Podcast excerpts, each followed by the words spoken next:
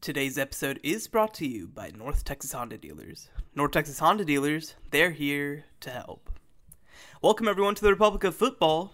I'm your host, Shehan Jeyarajah, the college football insider at Dave Campbell's Texas Football.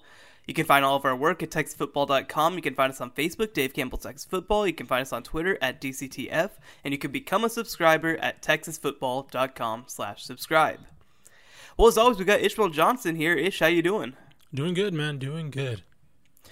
Well, I think that we have to start this show um, with a very special apology, uh, and that is to Alicia Hogue. Rutgers. Rutgers.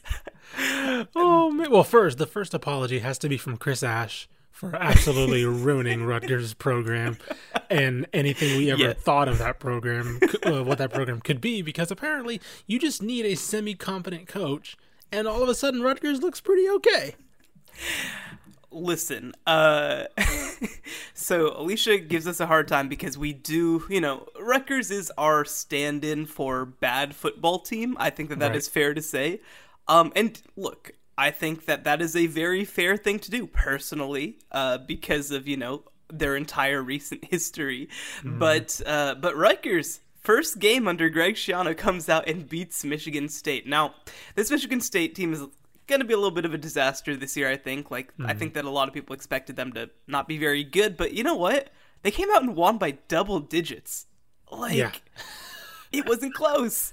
I mean, I I think that you it doesn't matter uh it, it doesn't matter how it happens. If you go out and beat another Big 10 team by 11 points after everything that Rutgers has been through, whew, how about that? Well, I think it was, hasn't it been since like didn't, didn't the stat float around like 2017 since they won a Big Ten game or something I like that. I think that's right. Yeah, I think that's, right. Insane. And then they just do it, and like you said. Then it doesn't matter how bad we expect Michigan State to be. They just come out and they, you know, win by double digits in their first game under Greg Schiano in this weird season, right? Yeah, yeah. How about that? Man, Rutgers all of a sudden causing people some issues. Now, I do have to throw in, uh, you know, not to, not to take away from it, but just because it's hilarious. Michigan State turned over the ball seven times, including fumbling five times. So, oh, that's it is hilarious. That's th- you know, I, again, that's that's not to take away from Rutgers. That is just to say Michigan fumbled the ball five times. That's amazing. but, but anyway, we we are the Republic of Football. We talk about Texas football. We don't have to, you know, stick. We don't have to stick with Rutgers too long. But uh, but just wanted to make sure it, that we gave our official apologies to Alicia. So jumping right into it uh, t- for us though, um, you know, this was this was kind of a weird weekend because I just feel like everybody was a little disappointing this weekend. I Yeah. don't know. That, that's just the feel I got overall. Now, now, granted, not everybody was bad. Some teams were good, but uh, but we can jump into it right here. Okay. At number twelve, newly number twelve, because we now do have twelve teams. Texas State. Uh, oh my gosh, yeah. sitting at one and six. Um, yeah, ULM really must be the worst team in America by a lot. if this is what we're working with, uh, they lose 52-14 to BYU. Look, it's BYU. BYU so much better in Texas State. It- It's mm-hmm. basically playing a Power Five team right now, if not obviously a top ten team. So like, it's nothing to be concerned about. The the big issue obviously becomes that okay, well now you play Louisiana next, and that mm-hmm. sucks too. Right. Yeah. And so I'm wondering, like, there was there was a moment in this game where I think that I think that they I don't say they gave the game away because obviously BYU was going to take it regardless, but I would have liked I would have preferred to have seen them a little more daring. I think it was when I'm trying to think of the exact situation. Uh, BYU, I think they might have forced a, a punt or something. It was early in the game, right? And they decided to. It was like fourth and five or something, and they punted. And I was like, I don't like that. Like you, you're again. B, Zach Wilson is is awesome. He's gonna drive down the field. Like you have to take every opportunity to at least show that you're gonna, you know, maintain something against this team because you're not gonna stop BYU's offense. Um, and surprised they didn't stop BYU's offense and they scored and they you know that was the last lead Texas State had and, and all of a sudden it was like okay well there goes that. The other thing I wanted to hint on I don't know if Brady McBride is the guy this year. Yeah. And I think a lot of it is still and granted he started really great right? He was six for six on that opening drive. They went down and score. Um, he did one of his little brady mcbride things where he throws across his body hits marcell barbee boom touchdown. Um, but outside of that he was pretty bad. Um, and not even bad against byu he's it's been it's things that have been showing throughout the season.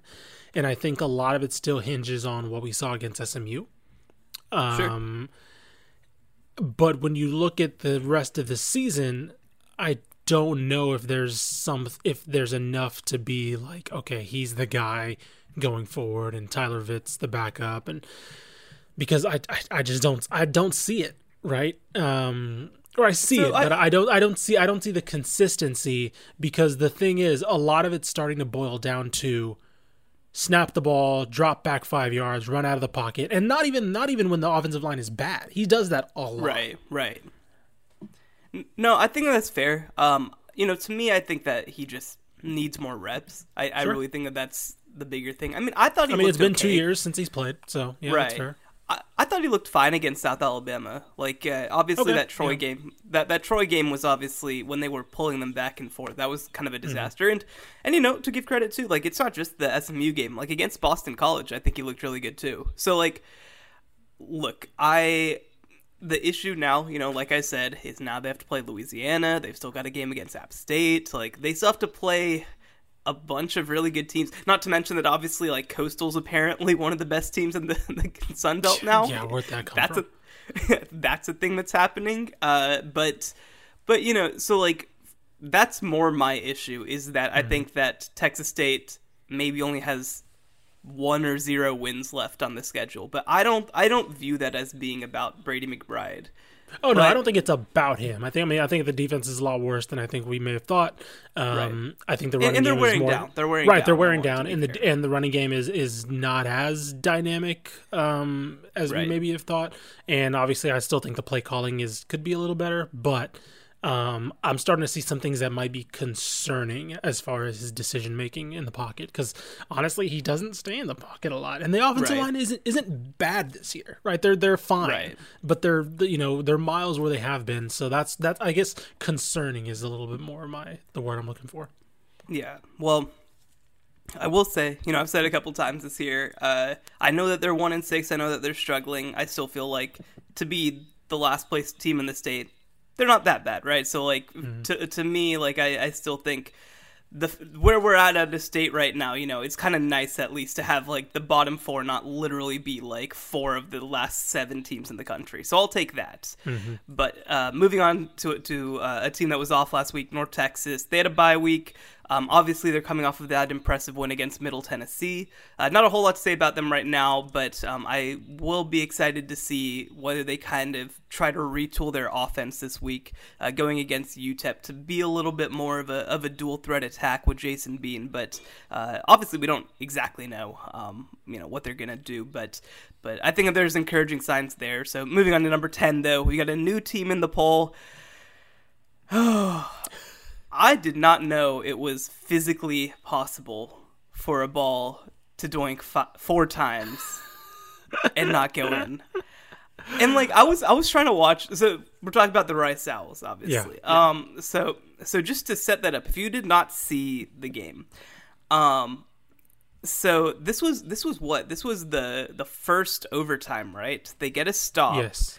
Um like they they literally get a stop on the on the first drive of overtime so they just need to put any points up on the board so they run the we're gonna do nothing and play, like try to they they play for a field goal. Right, and and like it's one thing to play for like a field goal, and it's another thing to be like, well, we got the ball at the twenty five. That seems fine. Right. Like, Right. Yeah. you They, know, they, they right. They play for a field goal where they are when they get the ball at overtime. they, they played for a 40 plus yard field goal Right. Right. And and like again if you if you uh, i understand why you don't want to throw the ball i understand all that sort of stuff but like if you get from the 25 to the 15 like that's totally fine right like that's totally like all right that's a very manageable field goal. Uh, i definitely feel confident about a college kicker coming up and doing this. And like their kicker had been playing pretty well that game like and and I hope that you know this these moments don't end up sort of sticking with him heading forward because he he has played well, Mm-hmm. but um but man I I think that the field goal ended up being 45 yards because they lost two yards while trying to set all this up amazingly. Again, I mean they they managed so much of the rest of the game so well, so it was just so frustrating to watch this. Um, so they go up, they kick a 44 yard field goal uh, in overtime, and which would have been enough to win. It hits the right upright, middle Bounces the upright, middle, back to the bounces, left. hits left, and comes back to the middle. And even then, you're like, is it gonna fall the right way? And it did. Right. It did not. that, that oh my gosh it it's almost like the most cruel form of karma yes. because again you're playing yes congratulations you stopped middle tennessee state right big stop oh my gosh you know I, I think this game also played out the way i kind of expected it to um Yeah, yeah. rice looked like a team that had been off for a while and middle tennessee was really really i don't want to say taking advantage but just looked like a crisper team um despite being i mean i think we both admit pretty bad but um they can they they obviously played football for you know two months um and then Rice just all of a sudden made plays, and then all of a sudden, like the last drive of the game, you're like, "Oh my gosh, Rice is like, oh, here's Rice, right?" and then, um, Right. And then yeah, and then they do all of that to just play for a field goal, and it- oh gosh, and then of course, Middle Tennessee goes down and scores, and yeah, game over. Um, that was disappointing, but Right. I I think we both expected Rice to lose, but I think that the way the the fact that they had this game made it more cruel because I expected Rice to lose by maybe a couple scores, you know, just being their first game back. And and the fact that they looked as good as they did when they kicked into gear, like that ugh, god, like just the way for that to end. Come on. Yeah, I, I think that you know, for me, I expected it to be a close game just because I thought that I thought that Rice was the better team, but I thought that Middle Tennessee would likely play better, like you mentioned, because they'd played. Um, you know, and and for me, because because uh, you know that start to the game was pretty brutal, right? Like Mike Collin goes two of ten to start the game, but he finishes with four touchdowns and looks pretty good in his first game at Rice. Um, so I think that in a lot of ways, at least in that third and fourth quarter, it looked like what I hoped it would look like. You know, I, I think that they obviously still have a lot of growth to do. I think that you know they're not running the ball at the level that they need to right now. But I mean, again, it's it's game one, it's week one. They're still trying to figure out their offensive line situation. Um, but you know, all the pieces were kind of there, right? Like you kind of Right. saw them at different points, and and so I was I was impressed. I am going to be curious to see whether they can kind of carry that over next week as they go on the road to Southern Miss. But but yeah, I mean, I think I wrote this in uh, in our college power poll recap. But uh, but to me, nothing that happened in this game makes me worried or disappointed or or anything about this team. Like that's why I put them at ten, even though Right. there are multiple teams that have wins, obviously, because because to me this was what I expected Rice to look like uh, for the most part. And and again, they should have won the game uh, on multiple occasions, right? Because not only do they do they miss that field goal and play for that field goal, but they give up a, a late drive in the fourth quarter when they're up three and give up a, a field goal to tie the game. And it takes like 35 seconds, I think. Like, you know, that's the sort of stuff that, I mean, that, that really shouldn't happen, right? Like, you should be able to get one stop in 35 seconds. So that, that part was definitely disappointing. But again, they looked like a team that's just coming back. So I'm not, I'm not worried at all about where this team is, but they have to be better, obviously, heading forward. So, Moving to number nine, the Baylor Bears. Uh, Baylor, their defense looks very good. Uh, I, I will give them that. Their defense looks uh, quite a bit better than even I expected. I think. Um, you know, Christian Morgan at safety was out, and they got beat for two long balls, and both of those long balls were exactly where Christian Morgan would have usually been. so, you know, I mean, and that's the thing too, right? Is like if if Baylor has Christian Morgan in that game, and if he's there for both of those plays, like we're talking about this being like a like we're we're talking about it being a race to double digits for both of these teams, right? Like, Right. This game was not fun to watch. no, this was very ugly. Yeah, I. yeah, I don't know. It, it, Baylor tried to. I mean, last year the thing that Baylor was able to do was obviously run the ball on Texas. Mm-hmm. Um, it really couldn't. Um, and Well, they tried to. It- to, to counter that, they didn't Yeah. really try. Like That's fair. none of their running backs had double digit carries, and and that was one of the big complaints I saw th- from people after the game. Yeah, I feel like it was like maybe they got stopped a couple times and was like, "Well, that's done," Yeah. and then they just like, then it was like, "Okay, well, Charlie Brewer's gonna throw for almost fifty passes," and it's like, "Oh, I don't Right. know, I don't like that at all." Um, right. And like, I mean, I don't know. It's the same story with Charlie Brewer now, where it's just like they're obviously Right. not letting him throw nine yards, and so he's throwing everything underneath or to the side, and it's like, okay, well, Texas is. Uh, as bad as Texas is, they're bad when you try to take the top off them and they let something big happen.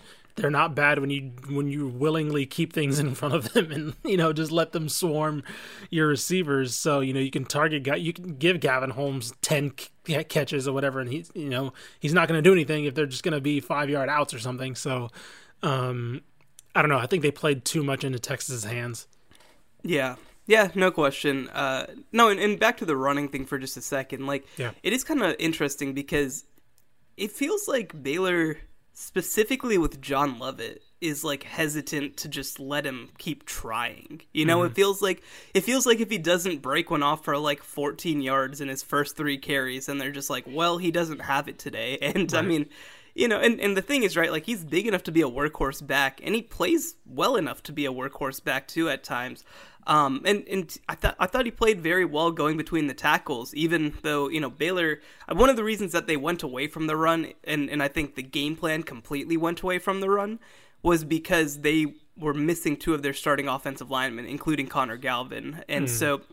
Um, so I think that they kind of figured like, well, Texas is going to dominate us there, so let's try to only get to the sides. And it was kind of interesting because I thought that they competed better in the middle of the line than I expected, right? Like I thought that they were going to get beat by a lot, and I'm sure some of that is ultimately that um, you know that they did such a good job scheming to get away from that that it made it look like they weren't constantly getting beat. But you know, it, it still felt like uh, like they should have attacked the middle of the field and, and attacked the middle of the line a little more than they did. Um, you know, and, and you mentioned the downfield passing stuff. Like Aranda said that he just felt like they couldn't protect long enough to let Charlie Brewer throw. Now, I don't know if I totally buy into all of that, right? Like I, I also don't think that they're gonna give him many chances to do it, but I don't know. It's it's uh un- something has to change with this offense. Like Right. the defense is playing too well for this offense to be doing this. Now, I mean, obviously, you know, I used to cover Baylor, so I have a lot of Baylor fans in my mentions with some thoughts, and uh, you know, so I've already got the who's our next head coach, and I've already gotten the I've already gotten the is this our version of the 2017 one and 11? I'm like, no, Oh, what? Oh Y- my gosh. Look at the team that's out there; it's pretty damn good. I was about to say, if you're comparing this to the one that you know, yeah, where Charlie, where Charlie Brewer had to like save the season as a 18 year old, like, come on now, Yeah, try like, and salvage whatever they had on that on that ta- like that was like that was Charlie Brewer as an 18 year old, like just like sure kid go knock them dead and like Right. because we have nothing else. Like that was that team. This team is not Right. that. This team is clearly a capable uh good program. Like they're in a good spot. That team was a bunch of dudes patched together trying to play football. Right. Like their two losses were a double overtime loss at West Virginia where Baylor has never won and an 11 point loss against Texas where missing a safety like leads to lapses. Like Yeah. let's relax everybody. My goodness. That's Uh. I, I will say, I will say I I will be at this game next week. You know who they're playing next week? i have not looked at the schedule we're gonna get to see Baylor versus TCU. we're gonna get to see two teams that are basically the same team, by the way. Uh, yeah that is get to go against each other. Oh my goodness, it's gonna be an absolute mess. I, ca- I, I have cannot no wait idea to what see we're what to talk about on the preview. Just copy and paste the discussion for both teams. Except for that, uh, except for that, I'll say, well, Max Duggan can launch it, but they can't protect him, and I'll say Charlie Brewer can't launch it, and they And can't they kind of sem- they semi can maybe protect him for longer. I don't know. they can protect him a little bit, right? Right? Yeah. We'll see whether you know. Again, I, I think that the Lions played played pretty well when Connor Galvin's there, and they played better than I expected against uh, against Texas front. Now Texas doesn't pass the or rush the passer as well as they should, which is a whole other thing that Oh, I'm speaking sure we'll of get to. speaking of Baylor, uh, Bill Bill Voth from the Pan- the Panthers just tweeted that uh, Matt Rhule is back in his smock. Got to bring the mojo, man. Got to get that 11 win energy back. There you go. oh man. Uh, well, that that's certainly a development. But moving on to number eight, uh, Henry Colombi, man, Oh my god. he gosh. looked good. Number Yeah. eight, Texas Tech. That was awesome. Like, I mean, you know, he, he I think it was an adjustment for people to see like a tech offense that was moving without being necessarily like absolutely explosive. Oh, it was plotting. It was Yeah, plotting. But it was still like they were that was what they wanted to do, right? It was like it was Right. clear that it was like, okay, well we want a guy who's dynamic enough to run the ball, which okay, cool. They gave him double digit carries. Um and like enough to pick things over the middle and just methodically move down the field. And the offense looked good. Like it was against a very good West Virginia defense. Like that wasn't just anybody they were picking, you know, picking and and, and, and surgically moving against. It was a team that I mean, I thought you know we, we we kind of assumed that okay, this is a terrible spot for Colombi to get his first start, but I mean, he made the most of it, man. They looked really good. Yeah, and the thing that I'll say too, right, is I've kind of felt that over the past two seasons that Texas Tech's defense has gotten a bit of a bad rap. Like I, I felt like they really showed improvement and were just put in such bad situations that it made them look so much worse than they were. And I feel like this game was some validation of that. Because they hold Leddie Brown, who's been one of I think the nation's top five rushers, uh, to three point three yard or sorry, three point six yards per carry, right, for this game. That's impressive, right? And and they make uh, Jarret Doege, you know, sort of a non-factor in this game. And like West Virginia scores some points. I mean, they're good enough to score points, but like, I mean, I'll tell you what too. Like, you, you kind of look at, uh, you know, I follow a couple West uh, West Virginia media outlets afterwards, and and their fans are kind of in meltdown mode now because of what Texas Tech was able to do against Jarret Doege and against their offense. And you know, I, I think that you have to give uh, Colombi a lot of credit just because, like you said, I mean, what they needed from their quarterback was just a guy who was going to keep moving the ball. And, you know, I, I, I ran the numbers last week for a story. Uh, you know, the, Henry Colombi just doesn't go three and out. Like, he just Right. doesn't at all. I think that the stat was that uh, Alan Bowman, 11 of his 27 uh, drives were less than a minute.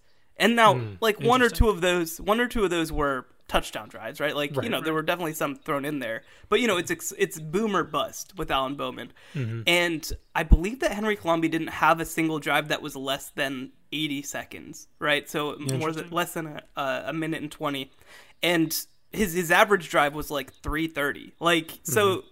That's something that he does really well is he just keeps the ball moving.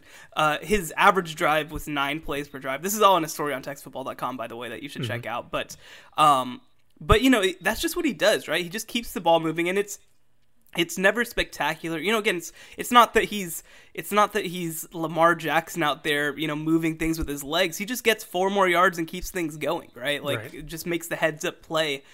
And I think you just have to give him a lot of credit. And the other thing that you say too is he was playing with a crap ton of freshman receivers. Like all of their receivers were out.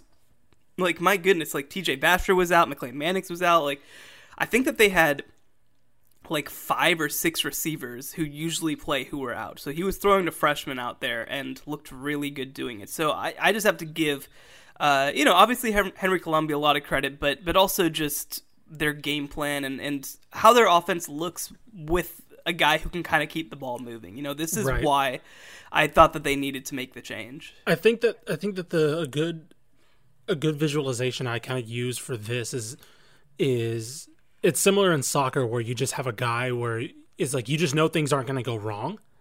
Yeah, And it's like Alan Bowman is that guy who who is like, okay, well he, he might give you an eight, but he might also might give you a three, right? Out of ten. right, right. Colombi's just he might just give you his ceiling might just be a seven, but he's not going to give you worse than a five.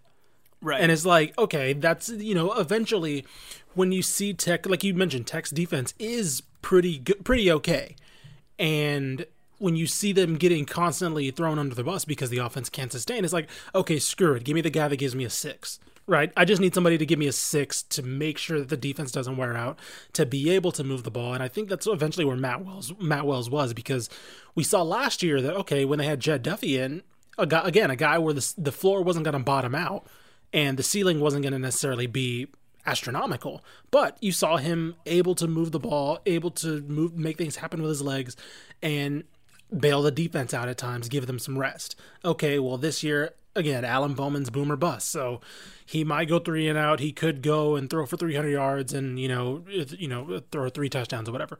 But eventually, that just gets where you know it's two year oh, going on two years now under him. Um, and I mean, we also don't think the system's necessarily the perfect fit. And so, you know, he, he might just be like, you know what, let's just try something new. Give me a guy who I can be reliant on. And I mean, so far, so good.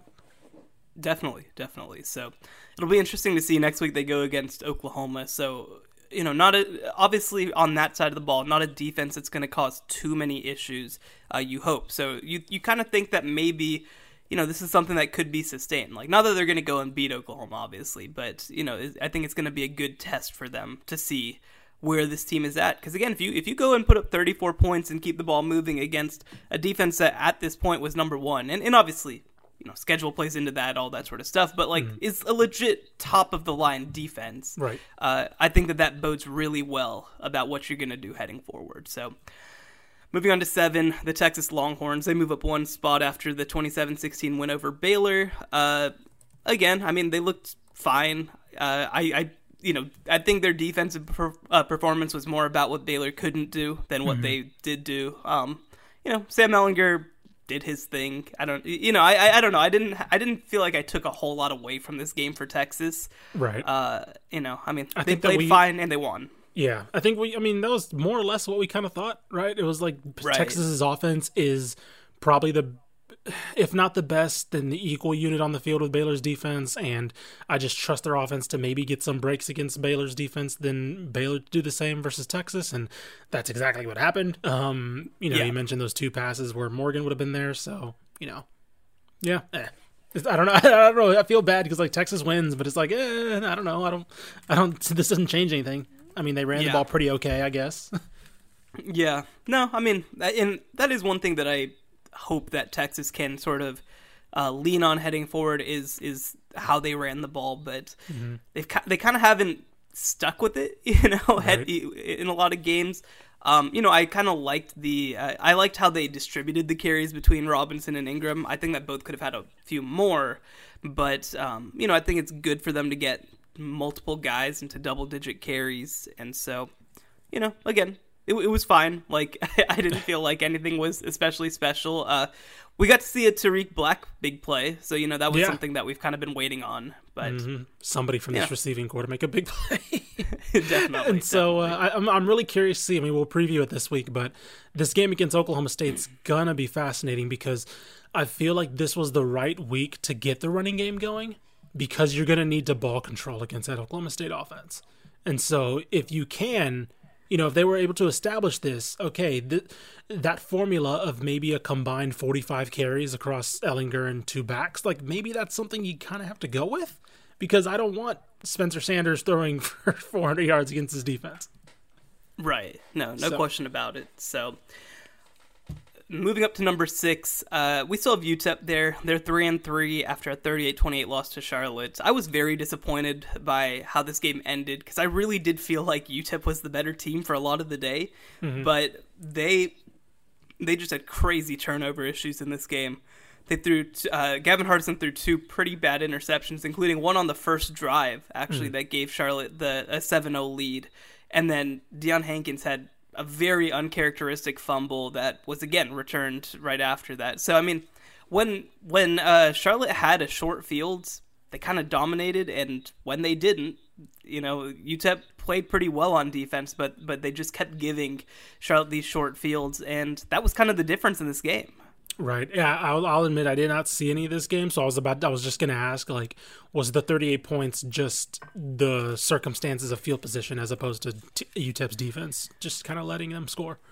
Yeah, I, I think at the end, let me I'm pulling up the box score again too. I believe that the game was a lot lower scoring until kind of the the last little gasp of the game and uh Yeah, I mean, heading into the fourth quarter, the score was 21-14 Charlotte, and then Gotcha. there was just actually in the last five minutes there were uh, there was a Charlotte touchdown, UTEP touchdown, Charlotte touchdown, UTEP touchdown. So like, so actually, yeah, I mean, this game because it, it is kind of funny. I mean, I yesterday was a very long day, obviously, but uh, but like I, I thought that I remembered the game being a lot lower scoring, and it's because yeah, it was all in the last five minutes basically. Like it was 24-14 with five minutes left in the game, and so. Uh, and then they just everybody just had a turn scoring some points to bump up their stats or whatever. But uh, you know, I, I mean, again, I just felt like UTEP wasted some opportunities here. Um, you know, I, I'd say that the the biggest moment of the game that I don't want to say that the game swung on, but ended up being a a big deal was uh, late in the second quarter. Um, UTEP had just scored. Charlotte had the ball, sort of one last chance, and um, and it looked like UTEP was going to have a chance to get them off the field, but then Charlotte thro- uh, to end a five minute drive throws a 22 yard touchdown and ties the game heading into the half, and they got the ball back after the half and that was really the difference, you know. And I mean, Charlotte didn't score on that first drive after the half, but um, but it just sort of changed the momentum of the game a little bit. It, it kind of changed the outlook of the game. You know, Charlotte was able to play a little bit more conservatively after that because they were playing tied instead of down. Um, and you know, it, it's just if you hold them to a field goal there, right? Then Yeah. It's just such a different ball game if you're playing with a 14-10 lead. So again, I, I felt like UTEP. The big thing about all of this, right, is like we're talking about a game where they're going on the road against a team that's probably going to finish 500 or better, and they should have won the game, right? Like that's that's still a good place to be for UTEP. That's why I didn't feel like they needed to move down. Um, but you got you got to start winning some of these. Uh, number five, we got the TCU Horned Frogs, and I will say there is a pretty sizable gap between five and four here for me. like those top four teams are pretty different than uh, than when we get to five because you know you say TCU's at five, they're one and three and don't look all that good. Uh, I'll tell you what. Um, well, we'd like to give a quick thank you to our sponsor, North Texas Honda Dealers. And if there's somebody who could have used a North Texas Honda Dealers helping hand this week, it's Max Duggan. Oh, buddy, buddy, buddy, buddy, buddy, buddy. Um, golly, that first. What happened to that first half against Iowa State, man? He needs Second he- half, but yes. Second half, sorry, yeah. Um, I don't know, man. I, I just don't know. I really don't know right now any or anymore. Um, I don't know what you, I don't know what TCU wants to be because they're not even running. Like, do they have a running back anymore? Like to help him out or something? Like he's just kind of on an island out there. It feels like. I don't know. It it it, it was bad. Um, I, I think we said during the week that we wouldn't be surprised if this is the game where Oklahoma kind of gets looking good again. And Yeah. surprisingly, Oklahoma looked pretty good, and you know, it looks like they they found their number one star receiver in a freshman who happens to be uh, our former uh, Mr. Texas football Marvin Mims. Um, and then Who could have seen this coming? I know, right? Who could have seen a good a good wide receiver who sets all kinds of records uh, in a pass happy offense? Um, and Spencer Rattler, I mean, the one thing that he always did, does is make mistakes, and he didn't make any mistakes. So, Nope. again, when you're if you can't get Spencer Rattler to make mistakes, guess what? He's going to probably throw for 300 yards, which is exactly what he did. Yeah, I'll tell you what he. I mean, obviously, you know, Oklahoma's not one of the teams that we cover, but they play so many Texas teams. We get to see him a lot. Like Right.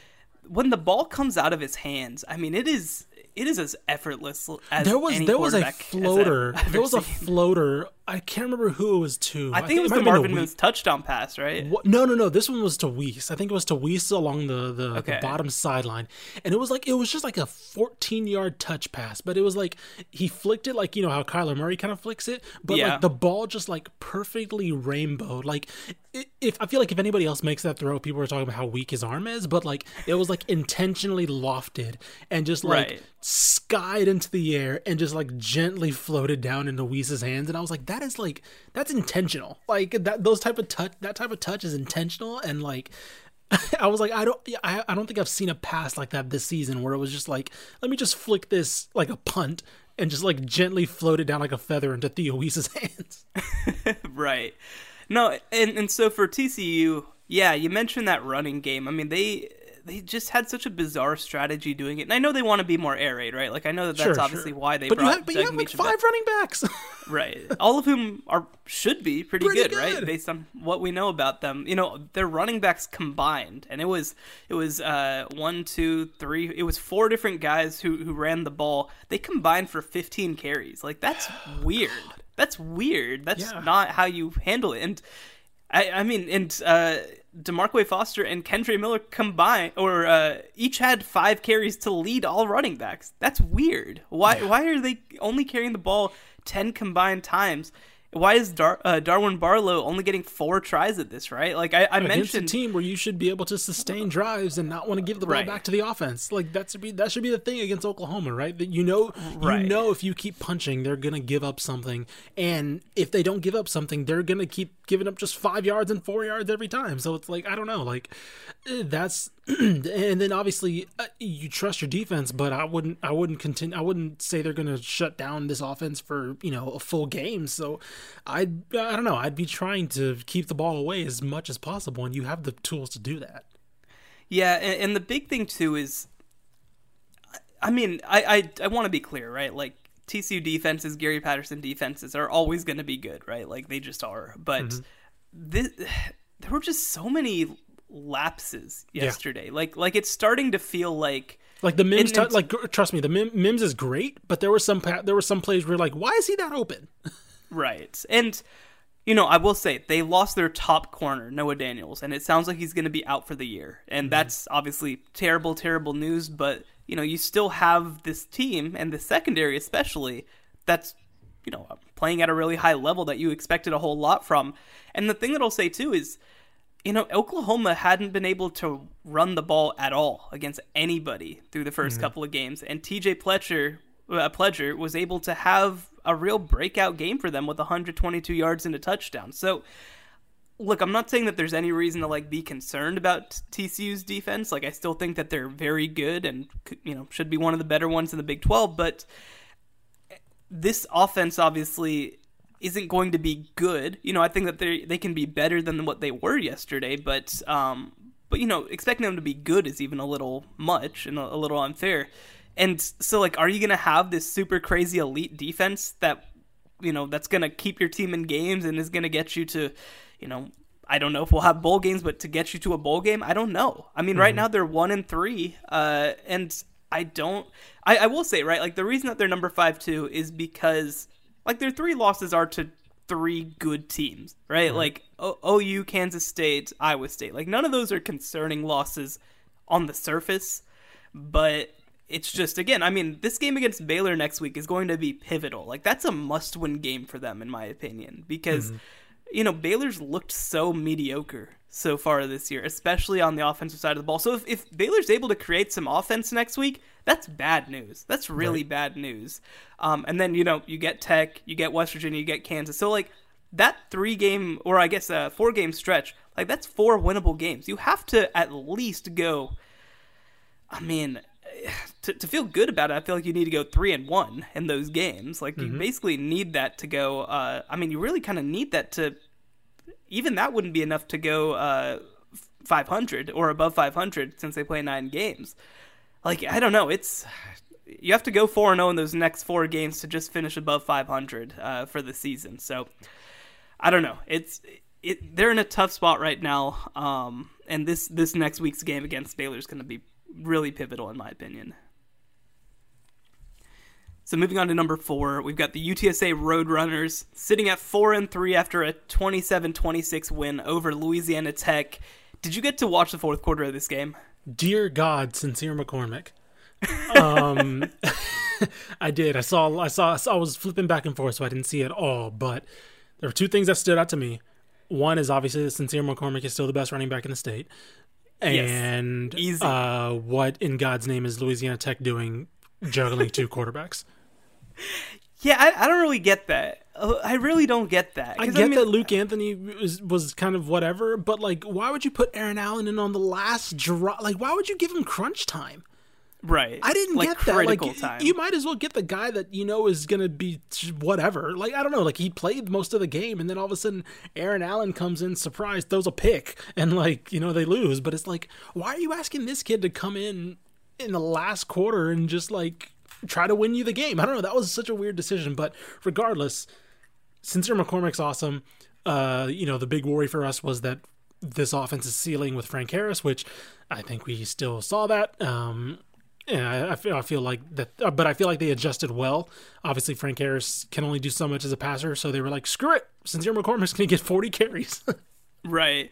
Well, and the thing that I'll say, right, is that while obviously, like you mentioned, they have limitations uh, with Frank Harris in the game, I also think that they have a much stronger identity with Frank Harris. oh, sure. Harris I mean, the they, they're definitely a running team with Frank Harris and a good running team with Frank Harris. Right. Like and and I thought that look, he was inconsistent as a passer to to say the least, right, in this game. But but I mean I don't know. I like I, I really do think that um that when they have those two guys in the game, I, I feel like it really opens up the offense, makes them dynamic in a way that, you know, again, like Lowell Narcisse played well, like he passed the ball at a pretty high level, but uh but you know, they they just weren't quite the same, even when he was playing well.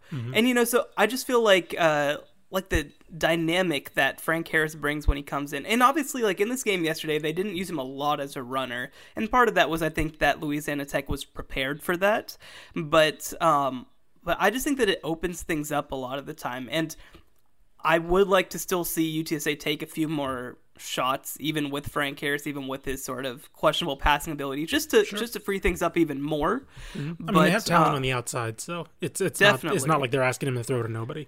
No, no, for sure, for sure. And and he had some some big passes to Zachary Franklin, and and obviously like Josh Cephus didn't have a good game yesterday, but he's historically been really good for them. You know, so like I I think that there's the pieces here, and the thing that keeps getting me about this team is that they keep kind of reinventing themselves every single week, mm-hmm. and you know, I mean, it's it's funny, right? Like, I think that I've made this comparison before, but this looks like a high school team that Right. just every week is like, well, shoot, we feel like we can do this, so let's fricking do it, right? Yeah, like, yeah. It's it's. I mean, it's obviously that obvi- it's obviously a, a well coached team, and it's obviously something that Jeff Traylor is obvious. He, he you could tell that he, like you said, he comes from the high school ranks, knowing that okay, this guy's good, this guy's good to go this week. Let's make let's game plan this way. You know, high school is such a fluid uh, game planning sport year to year, not knowing, you know, obviously not being able to to choose exactly what guys you want. So it's like, okay, this quarterback can't run this year. Okay, this quarterback can run. He can't really throw this year. So it's it's it, being able to adjust on the fly like that. I think. I mean, I don't think you could pick a better coach for that um, to be able to to adjust to that these kind of things.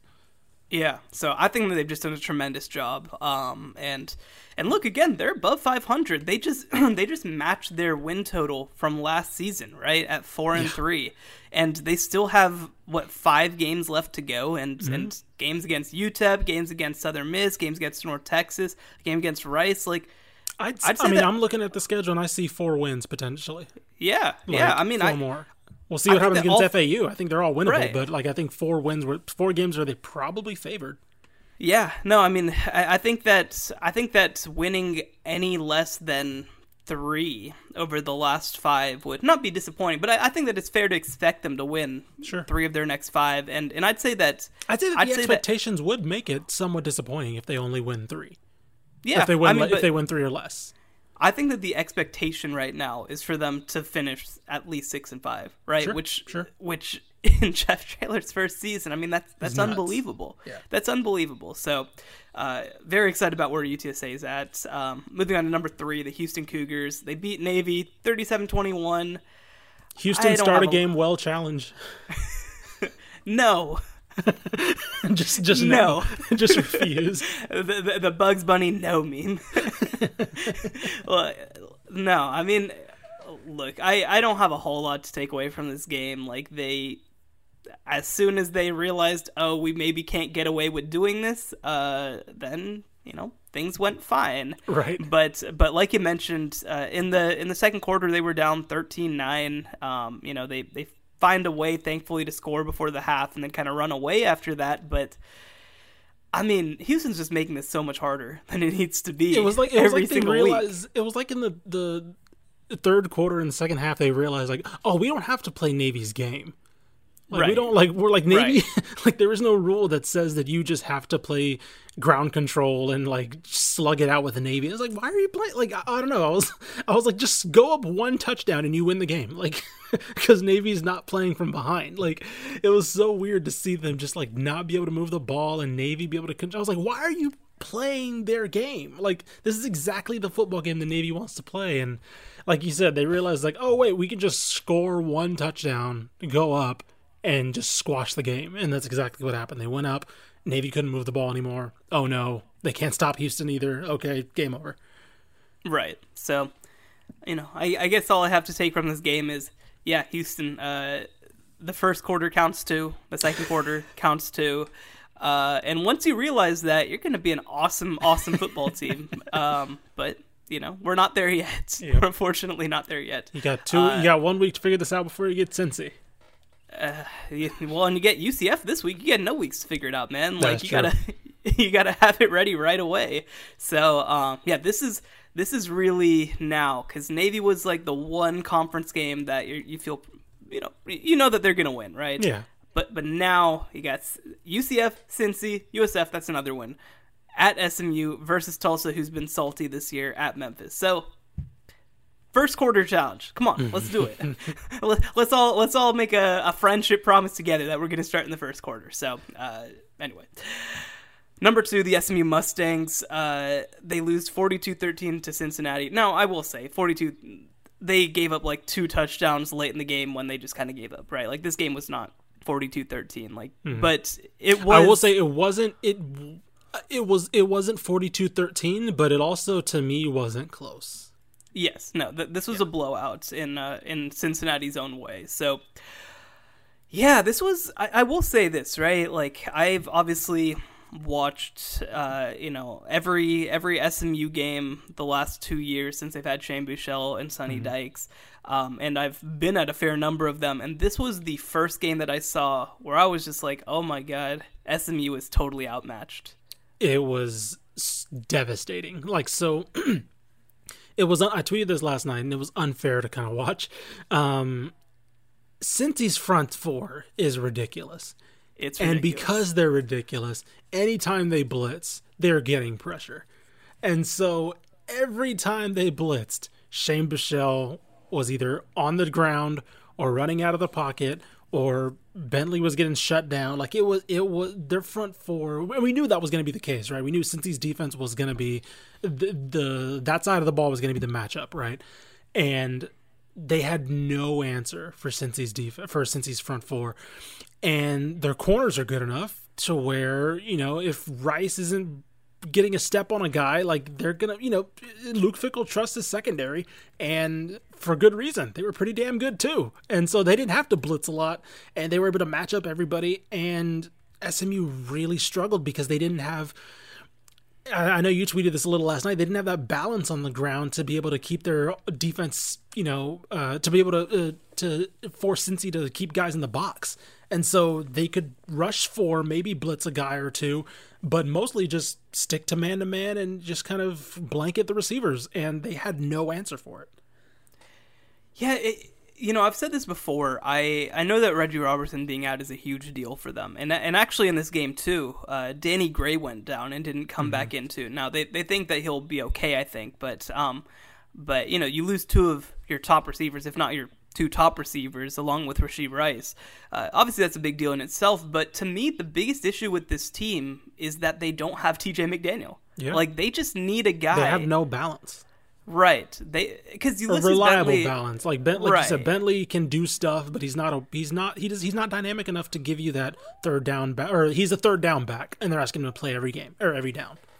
Yeah, like like here's the deal, right? Like Bentley is one of those guys who he's a speed back. You know, if you get him the ball and you get him some space, like he can do some really nice things and and like I mean, he was leading the nation in rushing for a while. Like so I, I really mm-hmm. don't want the this to be that Bentley's bad because he's really good. Mm-hmm. The issue is you need a guy who can carry the ball 25 times a game. you know, and even if you don't give him the ball 25 times a game, a guy who can withstand that. And mm-hmm. I do think Tyler Lavine's that a little bit. And, you know, when they put him in the game for stretches, I thought the offense actually did work a little better when, when they had Lavine in the game, but but obviously he's nowhere near as good as T.J. McDaniel, um, you know, who who both has that strength but also has that breakaway ability, you know, and so for for me, it was just a little bit uh, like I, I just we had to see Shane Buechele have to play that short yardage back situation a couple of times. Like I, I don't know I don't know how many of the third down conversions were him just trying to run for it, right? Like there were at least three or four of those.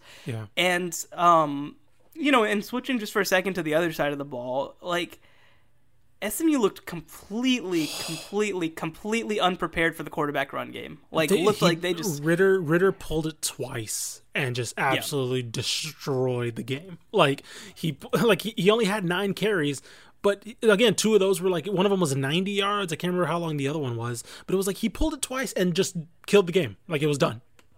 Right.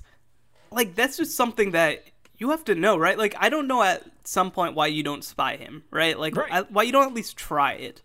I don't know why uh you know, even like I think that I think that the team was so worried about his passing ability, but like I mean, most of the stuff he threw was underneath. Like he wasn't going downfield. That's not something he can do. It was definitely like they they made a concerted effort to make this about keeping Shane Buechele off the field.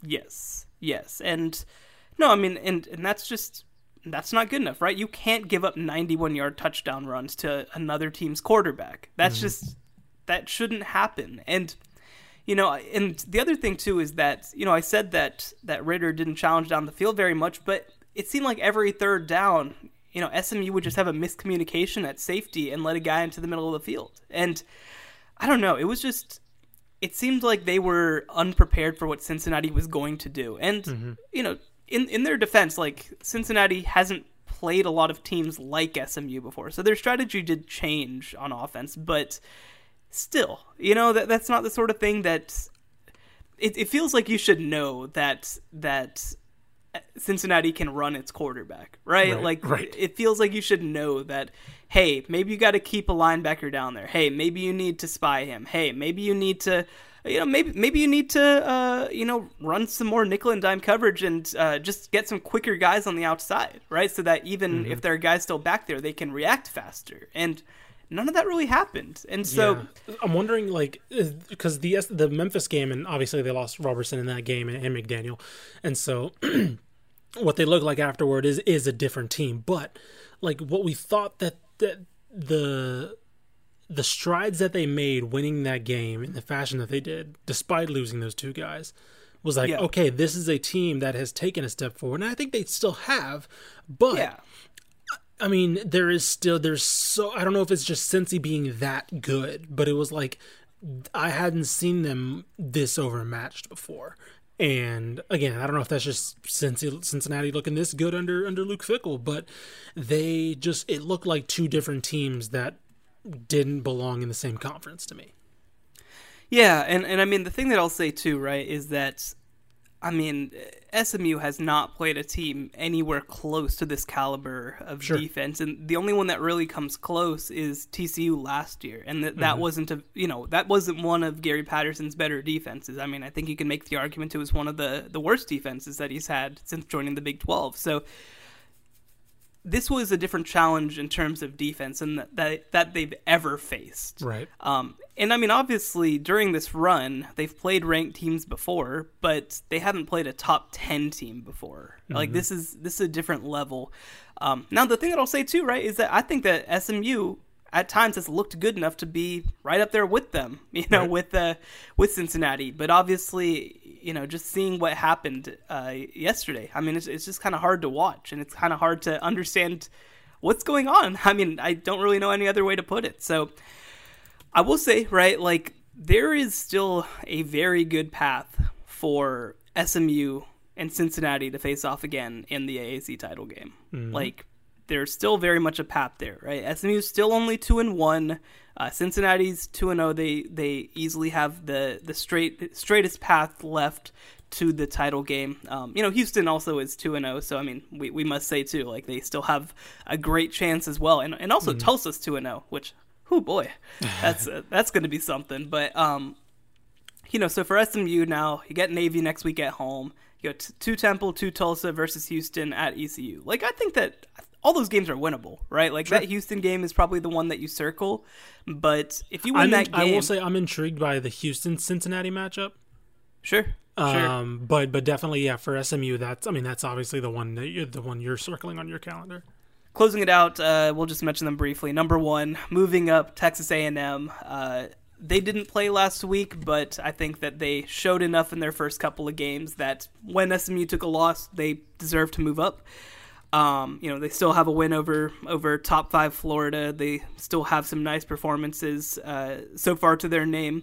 So, you know, I, I think that they deserve to be number one in the country, or not in the country. They deserve to be number one in the state of Texas right now. So, running back through things again, we got number 12, the Texas State Bobcats, number 11, the North Texas Mean Green, number 10, the Rice Owls, number 9, the Baylor Bears, number 8, the Texas Tech Red Raiders, number 7, the Texas Longhorns, number 6, the UTEP Miners, number 5, the TCU Horned Frogs, number 4, the UTSA Roadrunners, number 3, the Houston Cougars, number 2, the SMU Mustangs, and for the first time this season, number 1, the Texas A&M Aggies.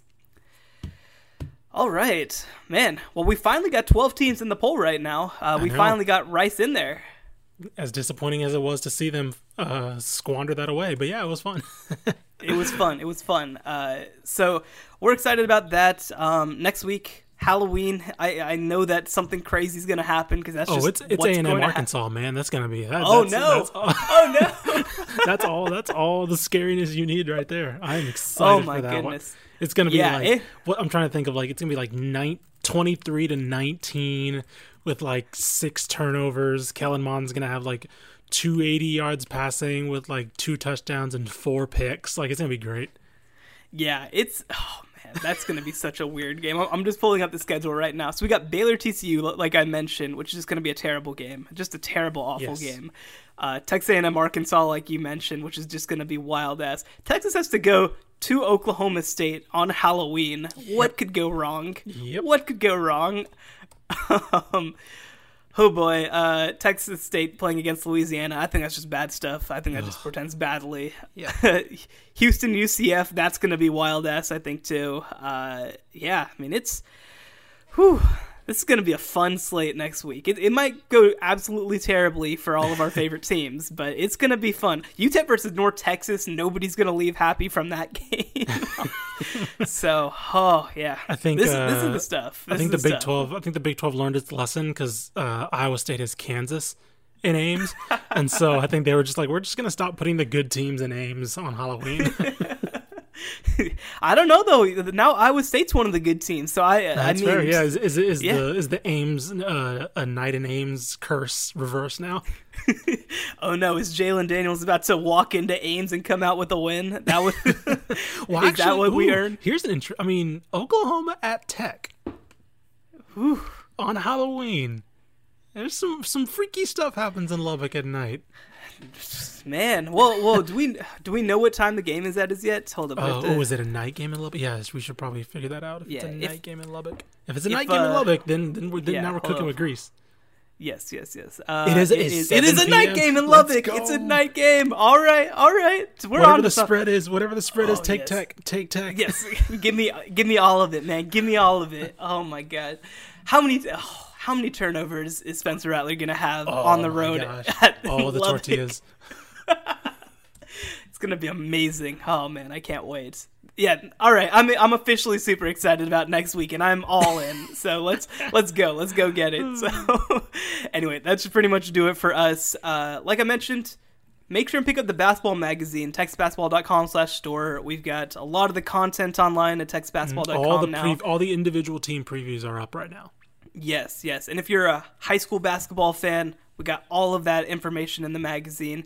Uh, if you're a fan of Baylor men's basketball or Texas Tech women's basketball, we got two big features on them uh, in the magazine. I got a chance to, to briefly read uh, Justin's pre or Justin's feature, excuse me, on Krista Gerlich. It's really good. Mm-hmm. I, I definitely enjoyed that. So uh, make sure and check it out. TexasBasketball.com/store I also I also finally framed the cover like I do with all the cover stories that I do, and it looks pretty badass. I'm not gonna lie to you. It, it looks really really cool. So so make sure and check that out. But as always, thanks for our sponsor, North Texas Honda Dealers. You can find all of our work at TexasFootball.com. You can find us on Facebook, Dave Campbell's Texas Football. You can find us on Twitter at DCTF, and be, make sure and become a subscriber at TexasFootball.com/slash-subscribe.